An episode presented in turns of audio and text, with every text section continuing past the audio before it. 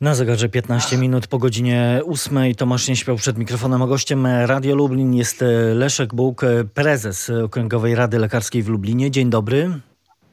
Dzień dobry. Chociaż jak się patrzy na codzienne doniesienia Ministerstwa Zdrowia dotyczące liczby nowych zakażeń, trudno zachować optymizm. Dokąd zmierza epidemia, panie doktorze? Pomalutku się rozwija i miejmy nadzieję, że kiedyś się skończy.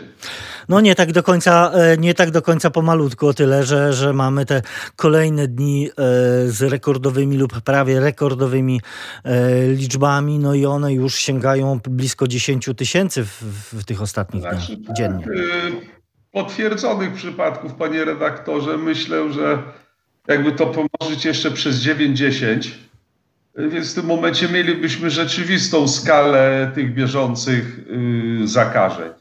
No to w takim razie, gdybyśmy to rzeczywiście mieli y, y, pomnożyć o, o tę, tę liczbę, no to rzeczywiście by, pokazałoby to ogromną skalę potrzeb i wyzwań, przed którymi dzisiaj stoi Polska Służba Zdrowia. A, a to właściwie dzisiaj chyba jest najważniejsze pytanie, czy nasza służba zdrowia wytrzyma tę jesienno-zimową falę zachorowań na COVID-19? Jeżeli społeczeństwo się zdyscyplinuje, mimo wszystko będzie nosiło maski, zachowa ten dystans społeczny, jest szansa, że będziemy walczyli tylko z COVID-em. Jeżeli nie, a rosną jakieś dziwne ruchy antymaseczkowe, zresztą inspirowane przez antyszczepionkowców, jak, się, jak widać na zdjęciach, no to będziemy mieli kłopot, bo dołączy nam się szeroko grypa jeszcze do tego będziemy mieli jedną już dużą epidemię, na którą zacznie nakładać się kolejna. A dlaczego, panie doktorze, e, skoro e, właściwie e, ogromna, zdecydowana większość ekspertów, wszyscy apelują o to, żeby zachowywać dystans, dbać o tę higienę, no to są te podstawowe rzeczy, które musimy, musimy robić, żeby no, być bezpieczni, czy w miarę bezpieczni, to jednak wciąż te apele trzeba powtarzać, a, a z drugiej strony też cały czas widzimy na ulicach E, że różnie z tym przestrzeganiem tych podstawowych obostrzeń jest. No niestety jest to dla mnie też bardzo dziwne, bo jeżeli nawet ktoś nie wierzy w covid to, nie, to z reguły wierzy w grypę, że jest grypa. No to choćby niech nosi maseczkę z tego powodu, niech uchroni innych. Może sobie nie wierzyć, że jest COVID, jego sprawa. Natomiast niech nosi maseczkę, żeby chronić innych przed sobą i wystarczy. E, tutaj e, właśnie kwestia takiego egoistycznego e, podejścia jest no, przy, przy niektórych osobach zauważalna, ale spójrzmy na to, co w tej sytuacji proponują rządzący. Plan jest taki, że tymczasowe szpitale w każdym województwie, wsparcie ze strony prywatnego sektora medycznego po ściągnięcie do pomocy lekarzy z zagranicy, a nawet y, y, żołnierzy. Y, te wszystkie grupy społeczne mają zaangażować się w walkę z COVID-19. Jak pan ocenia tę strategię, którą w poniedziałek ogłosił minister Niedzielski? Jest to takie troszeczkę zaklinanie rzeczywistości. No doszliśmy do pewnego momentu, nadal pracujemy w pewnym chaosie. Coraz mamy jakieś propozycje, coraz mamy jakieś coraz mamy jakieś projekty, natomiast nie mamy pełnej konsekwencji w działaniu. Czy szpitale polowe rzeczywiście przy tym poziomie zaawansowania i wzrostu infekcji, większe szpitale jednostki są potrzebne.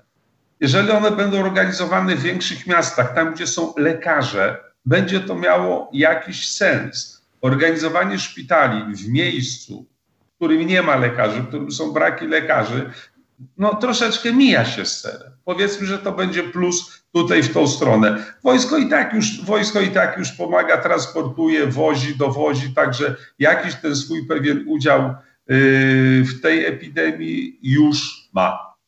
Yy, no właśnie, yy, szpital yy, polowy na stadionie narodowym, to, to usłyszeliśmy, że to jest ten pierwszy, ten tymczasowy szpital na dużą skalę. Zdaniem pana doktora to jest dobry pomysł, no bo już też słychać głosy, że niektórzy obawiają się tego, by, by stadion narodowy nie, nie stał się narodową kostnicą po prostu.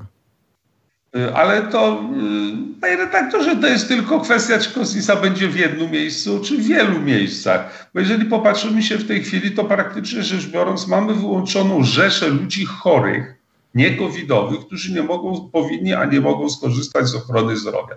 Praktycznie rzecz biorąc, każdy szpital w naszym mieście jest szpitalem covidowym. covidowym. Na każdym, w każdym szpitalu na kilku oddziałach są pacjenci Y, dodatkowo oprócz swojego podstawowego schorzenia zainfekowani wirusem, więc my tych szpitali covidowych mamy już taką dość sporą kubkę i mamy problem, co się słyszy na co dzień w gazetach, że karetki stoją pod szpitalami. Więc jest to sposób na rozładowanie jakoś tego korka covidowego, a z drugiej strony jest to sposób na umożliwienie innym pacjentom korzystania z ochrony zdrowia. No właśnie, jak e, z tym e, korzystaniem z ochrony zdrowia e, jest na Lubelszczyźnie? No bo tak jak pan powiedział, nie chorujemy tylko na koronawirusa, tylko społeczeństwo no, ma mnóstwo innych schorzeń. Niektórzy mówią, że po prostu dużo poważniejszych. Jak to wygląda w tej chwili na Lubelszczyźnie? Znaczy, no, zgodnie z zaleczeniem ministerialnym jest prośba o ograniczenie przyjęć planowych, zabiegów planowych, a więc automatycznie Czy to się nie odbije na naszym zdrowiu? Odbije się na pewno. Odbije się na pewno, panie doktorze, skoro będzie zabierało się lekarzy z jednego miejsca w drugie, bo lekarzy nie ma. Lekarzy nie ma i nie będzie. Powiedzmy sobie to szczerze, jasno, otwarcie. No nie wyprodukujemy e, nagle e, e, specjalistów, którzy przez przecież wiele lat muszą się uczyć na uniwersytetach, na akademiach medycznych, potem zdobywać praktykę, żeby tak, móc leczyć bo, bezpiecznie ludzi. Bo le, lekarze pracują. Lekarze w tej chwili już pracują i to znakomita większość pracuje z pacjentami covidowymi. Gdzie mamy lekarza, to kiedyś powiedziałem, mamy w Sejmie i w Senacie paru lekarzy. Nawet, nawet ostatnio tabloidy pisały o tym, żeby, żeby zaangażować do walki z koronawirusem e, właśnie tych polityków, którzy y, mają wykształcenie medyczne, czy, czy wykonywali zawód lekarza, dziś są czynnymi politykami przede wszystkim. Mogą wrócić spokojnie do pracy, nikt im nie zabrania. Z chęcią zostaną przyjęci. Yy, no dobrze, ale yy, wracając jeszcze do tego naszego yy, zdrowia, kto powinien wziąć odpowiedzialność w takim razie za, za to, że część zabiegów zostanie przeniesionych na termin późniejszy? Mówiąc brutalnie, pewnie wiele osób może nie doczekać tego zabiegu, na który czekali wiele lat. Y, ciężko mi powiedzieć. Na pewno tak się stanie w wypadku jakichś endoprotez u osób starszych, które wiadomo, że są y, zagrożone w jakiś sposób innymi, y, innymi chorobami. Był jakiś pomysł stworzenia jakichś komisji, które będą segregowały, kogo trzeba pilniej, kogo trzeba wolniej. Nie wiem, to jest jakaś no, selekcja dziwna. Dla do, mnie, do mnie to nie przemawia po prostu. Powinniśmy w miarę dobrze pracować, natomiast My, panie doktorze, na co dzień jako lekarze żyjemy w chaosie. Ilość rozporządzeń, zarządzeń, zmieniających się strategii jest tak duża, y, że to jest jakaś biegunka legislacyjna, a nie normalnie tworzące prawo My nie chcemy tego prawa, my nie chcemy biura, nie chcemy przypisu, my chcemy spokojnie pracować, móc zająć się chorym na co dzień. No i tego oczekują przede wszystkim y, pacjenci, no ale dzisiaj jesteśmy w takiej sytuacji, że y, y, no te, te, te spory, te, czy te oczekiwania, y, które y, przecież formułują środowiska lekarskie w normalnych, nazwijmy to czasach, muszą zejść na y, dalszy plan. Dzisiaj potrzeba takiego szybkiego reagowania. Y, ale my, nie, my jako środowisko lekarskie nie formułujemy żadnych nowych żądań. Myśmy żądań swoich nie zmienili od wielu, wielu lat.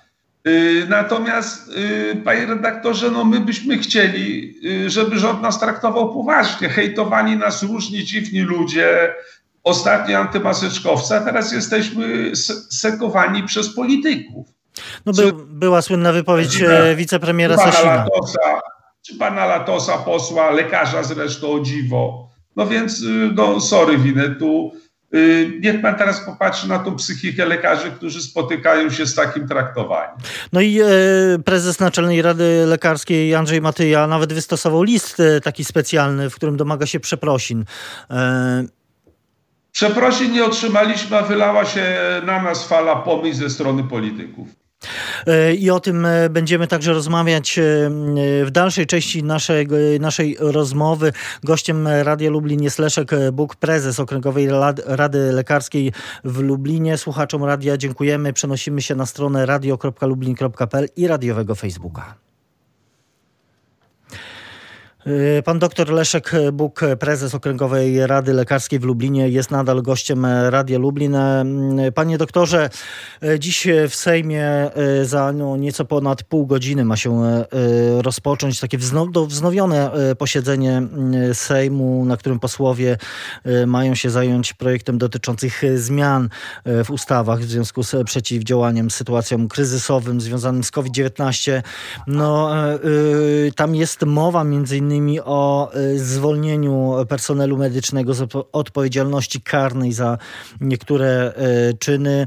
To są też zapisy o wzmocnieniu kompetencji wojewódzkiego koordynatora ratownictwa medycznego. I chciałem zapytać o, o Pana ocenę tych y, propozycji, które się już pojawiają. Y, jeżeli wczytamy się dokładnie w tą ustawę, panie rektorze, powiedzmy sobie, jest to przepis pisany gdzieś na kolanie po nocy, bo jeszcze w ubiegły czwartek prace nad tym przepisem zostały wstrzymane, ponieważ był przygotowywany na obrady Sejmu piątkowe. Potem znowu ta sprawa powróciła, jest już to trzeci dzień z kolei, poniedziałek, wtorek, dzisiaj mamy środek, kiedy on ma się pojawić. Ciężko wypowiadać się na jego temat, ponieważ nie wiadomo, co zostało z nim przez noc zrobione. On sobie od tych paru dni. Y, no i nie jesteśmy na bieżąco, bo my nawet tego nie widzieliśmy. Jako lekarze nie wiemy, co on zawiera. My to wszystko znamy albo z draftu sejmowego, y, albo gdzieś tam z jakichś y, małych przecieków, albo dowiadujemy się z obrad sali, sali sejmowej. Jeżeli chodzi o to, co Pan mówi o zniesieniu odpowiedzialności karnej, jeżeli Pan się to, w to wczyta, to nie ma tak, proszę Pana. Jesteśmy jedyną grupą zawodową, której wsadzono sławetny paragraf 37a. Dobrze, że nas nie każą śmiercią jeszcze, y, tylko tamtymi ośmioma latami więzienia. Już raz się udało jednej osobie z tej rządzącej ekipy wstrzymać transplantację w Polsce. Nie wiadomo, jaki będzie efekt tego typu, tego typu działania. Istnieje kodeks karny dla wszystkich obywateli, tak również i dla lekarzy. Nie trzeba tworzyć nowego, nowego prawa karnego. Natomiast jeżeli przeczytamy dokładnie ten projekt rządowy, bo może ja go nie czytałem do końca dokładnie, ale postarałem się, przeczy- postarałem się przeczytać. Yy, więc yy, to nie jest takie halo, to jest tylko hasło omywa, dajemy wam więcej pieniędzy i zwalniamy was z odpowiedzialności karnej. Nieprawda, sformułowania są takie, Y, że nie wiadomo o co tam chodzi do końca. No właśnie, skoro, skoro wspomniał pan doktor o tych e, pieniądzach, e, e, bo według tych wstępnych zapisów projektowych osoby, które zostaną skierowane do tej bezpośredniej walki z COVID-19 przysługiwać ma większe wynagrodzenie. Ono ma wynosić, ma być w wysokości 200% tego dotychczas przeciętnego wynagrodzenia zasadniczego zasadniczego. Panie redaktorze, co to jest przeciętne wynagrodzenie? Na tym stanowisku przewidziane. O. Y, no a przewidziane na tym, więc lekarz idący do pracy, lekarz anestezjolog, który pracuje na kontrakcie, czyli jest sam sobie przedsiębiorstwą, dyżuruje 10-12 razy w miesiącu, straci na tym ponad dwa razy. Dlaczego? Ponieważ specjalisty w tym kraju to jest około 5700 zł, ciut wyższa niż aktualna y, średnia krajowa, więc on idąc do pracy, dostając dwukrotność, załóżmy tego wynagrodzenia, on na tym niewątpliwie straci. Według Naczelnej Rady, y, Naczelnej Izby Lekarskiej te zapisy z tego projektu są z jednej strony zbyt restrykcyjne w niektórych przypadkach, y, z drugiej mogą prowadzić do podziału środowiska i osłabienia zaufania pacjentów do y, lekarzy i pozostałych zawodów medycznych. Dlaczego? Znaczy, no, utrata, utrata pacjenci słuchają czytają, rozmawiają między sobą, już są zdenerwowani. Zmieniła się trochę zasada funkcjonowania ochrony zdrowia. Yy, rząd zmusił lekarzy, żeby oszczędzić lekarzy rodzinnych, nakazał im przejście na teleporady. masę poradni wróciło z powrotem do normalnego, do normalnego, funkcjon do normalnego funkcjonowania. Przy czym spora część również nadal stara, chce robić, yy, stara się załatwić część wizyt przez teleporady, najpierw rozmawiając, potem ewentualnie umawiając się yy, na wizytę, jeżeli zachodzi taka potrzeba. I już mamy pierwsze zarzewie konfliktu. Drugie zarzewie konfliktu, panie doktorze, yy, panie redaktorze, to jest szpitalnictwo. To, co mówiłem, kolejki kare, Y, karetek pod sorami, y, dlatego że praktycznie rzecz biorąc zostały wprowadzone takie ograniczenia, jeżeli chodzi o opiekę i lekarską, i ambulatoryjną opiekę specjalistyczną, że masa ludzi trafia na sory. Więc już jest następne zarzewie konfliktu, o ile kiedyś sorry i tak... To i tak jest ten lepszy wariant, no bo słyszeliśmy i obserwowaliśmy to, co e, przekazywały media w, w ostatnich dniach, gdzie e, były sytuacje, gdzie e, karetki po prostu z pacjentami krążyły. Nie, nie dla wszystkich skończyło się to dobrze. A karetki z pacjentami krążą, panie redaktorze, bo to już leży wina po stronie rządzących, a dostaje się nam, bo dostaje się lekarzom, dostaje się ratownikom, dostaje się pogotowiu, a jest to totalny brak koordynacji ze strony rządzących niestety. Za organizację ochrony zdrowia odpowiadają rządzący, a nie lekarz pracujący na oddziale. E, tutaj e, też z kolei rząd e, proponuje wśród tych rozwiązań między innymi możliwość podejmowania tych decyzji administracyjnych przez te zespoły ratownictwa medycznego. To jest jakiś krok w dobrym tak. kierunku? Znaczy nie, no a jaką decyzję zespół ratownictwa medycznego, jaką może podjąć decyzję administracyjną? Ratownik, zespół karetki nie może podjąć żadnej decyzji administracyjnej. On jest od zabezpieczenia pacjenta, do, jeżeli jego stan wymaga hospitalizacji, przewiezienia do szpitala. I to zespół powinien się skontaktować z koordynatorem wojewódzkim, który mówi: Panowie, jedziecie do tego i tego szpitala, tam pacjent będzie przyjęty, koniec. I na tym kończy decyzja, a nie zespół odwiedza kolejne szpitale. Panie doktorze, jeszcze jedna y, rzecz, bo ona też wzbudza y, sporo kontrowersji. Wspomnieliśmy tylko o y, tym pomyśle wsparcia Polskiej Służby Zdrowia przez lekarzy z zagranicy. No tutaj, tutaj mamy sprzeciw Zarządu Krajowego Ogólnopolskiego Związku Zawodowego Lekarzy, który mówi, że za uznaje za niedopuszczalne i karygodne, mm, jak piszą w takim specjalnym oświadczeniu, przemycanie pod pozorem walki z epidemią przepisów, które e, już raz zostały przez polski parlament odrzucone, a dotyczyły ułatwień w zatrudnianiu dziennikarzy, e, lekarzy z krajów spoza Unii e, Europejskiej. No właśnie, jak pan ocenia z kolei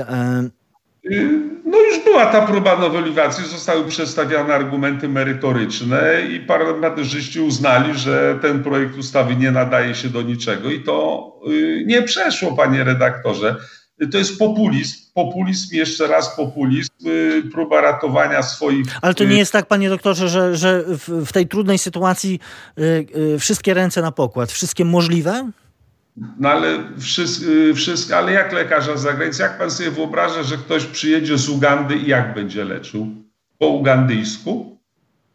Czy jakim językiem będzie rozmawiał z pacjentem w Polsce? To jest populizm. To jest normalne rzucenie sobie od takiego hasła w powietrze, żeby było chwytne. Każdy lekarz spoza Unii Europejskiej ma prawo leczyć w Polsce. Nostryfikuje dyplom, zdaje egzamin z języka, uzupełnia braki, jeżeli są wynikające ze studiów, po spełnieniu tych warunków może być lekarzem w Polsce.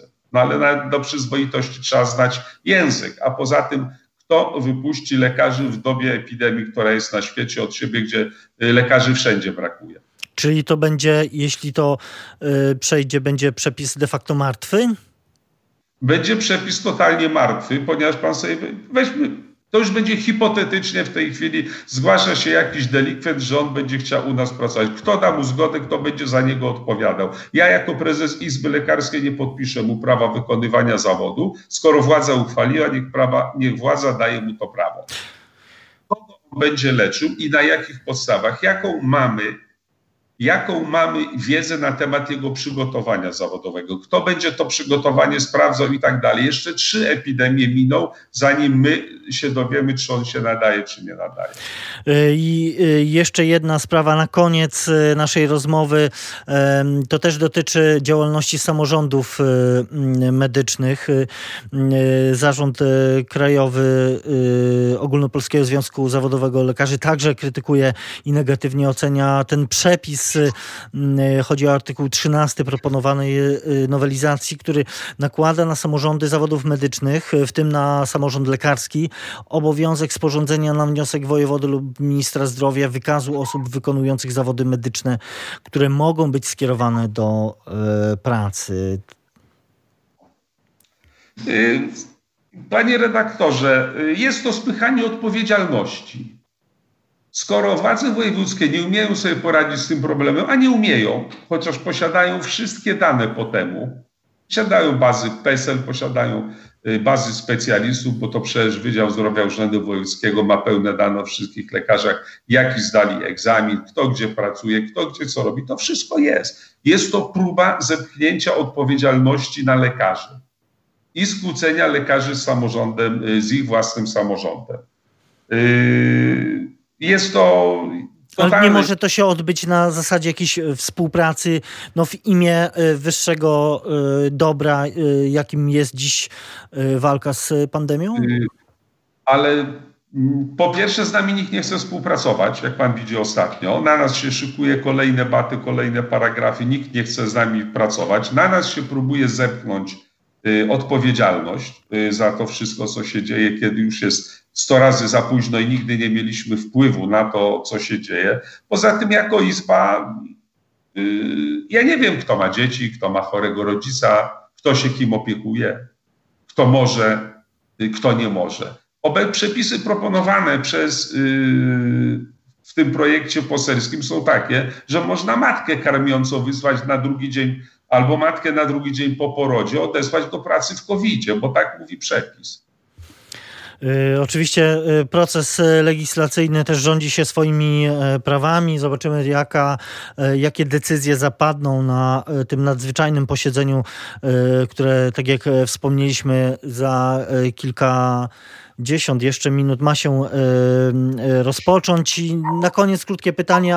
Minister zdrowia Adam e, Niedzielski mówi o tym, że jeżeli w tym tempie będzie się zwiększała liczba zachorowań, to trzeba mieć świadomość, że przyszły tydzień będzie oscylował wokół 15-20 tysięcy zakażeń koronawirusem dziennie i nawiązując do tej pierwszej pana wypowiedzi potwierdzonych przypadków, to też pokazuje, że za chwilę skala zakażeń może być nieporównywalnie większa niż dziś.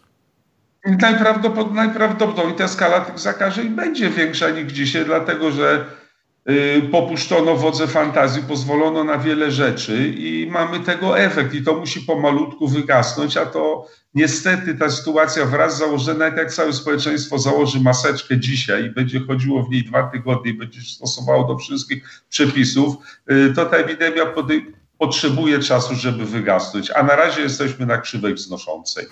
No nie jest to optymistyczne zakończenie naszej e, e, rozmowy, no ale miejmy nadzieję, że e, sytuacja w miarę upływu czasu będzie się rozwijała mimo wszystko w tym pozytywnym kierunku. Pewnie też będzie okazja do tego, mam nadzieję, że będzie, będziemy mogli wrócić do rozmowy. Leszek Bóg, prezes Okręgowej Rady Lekarskiej w Lublinie, był gościem Radia Lublin. Panie doktorze, bardzo dziękuję. Mimo wszystko za rozmowę. Dziękuję bardzo. Tomasz Leśko, do usłyszenia.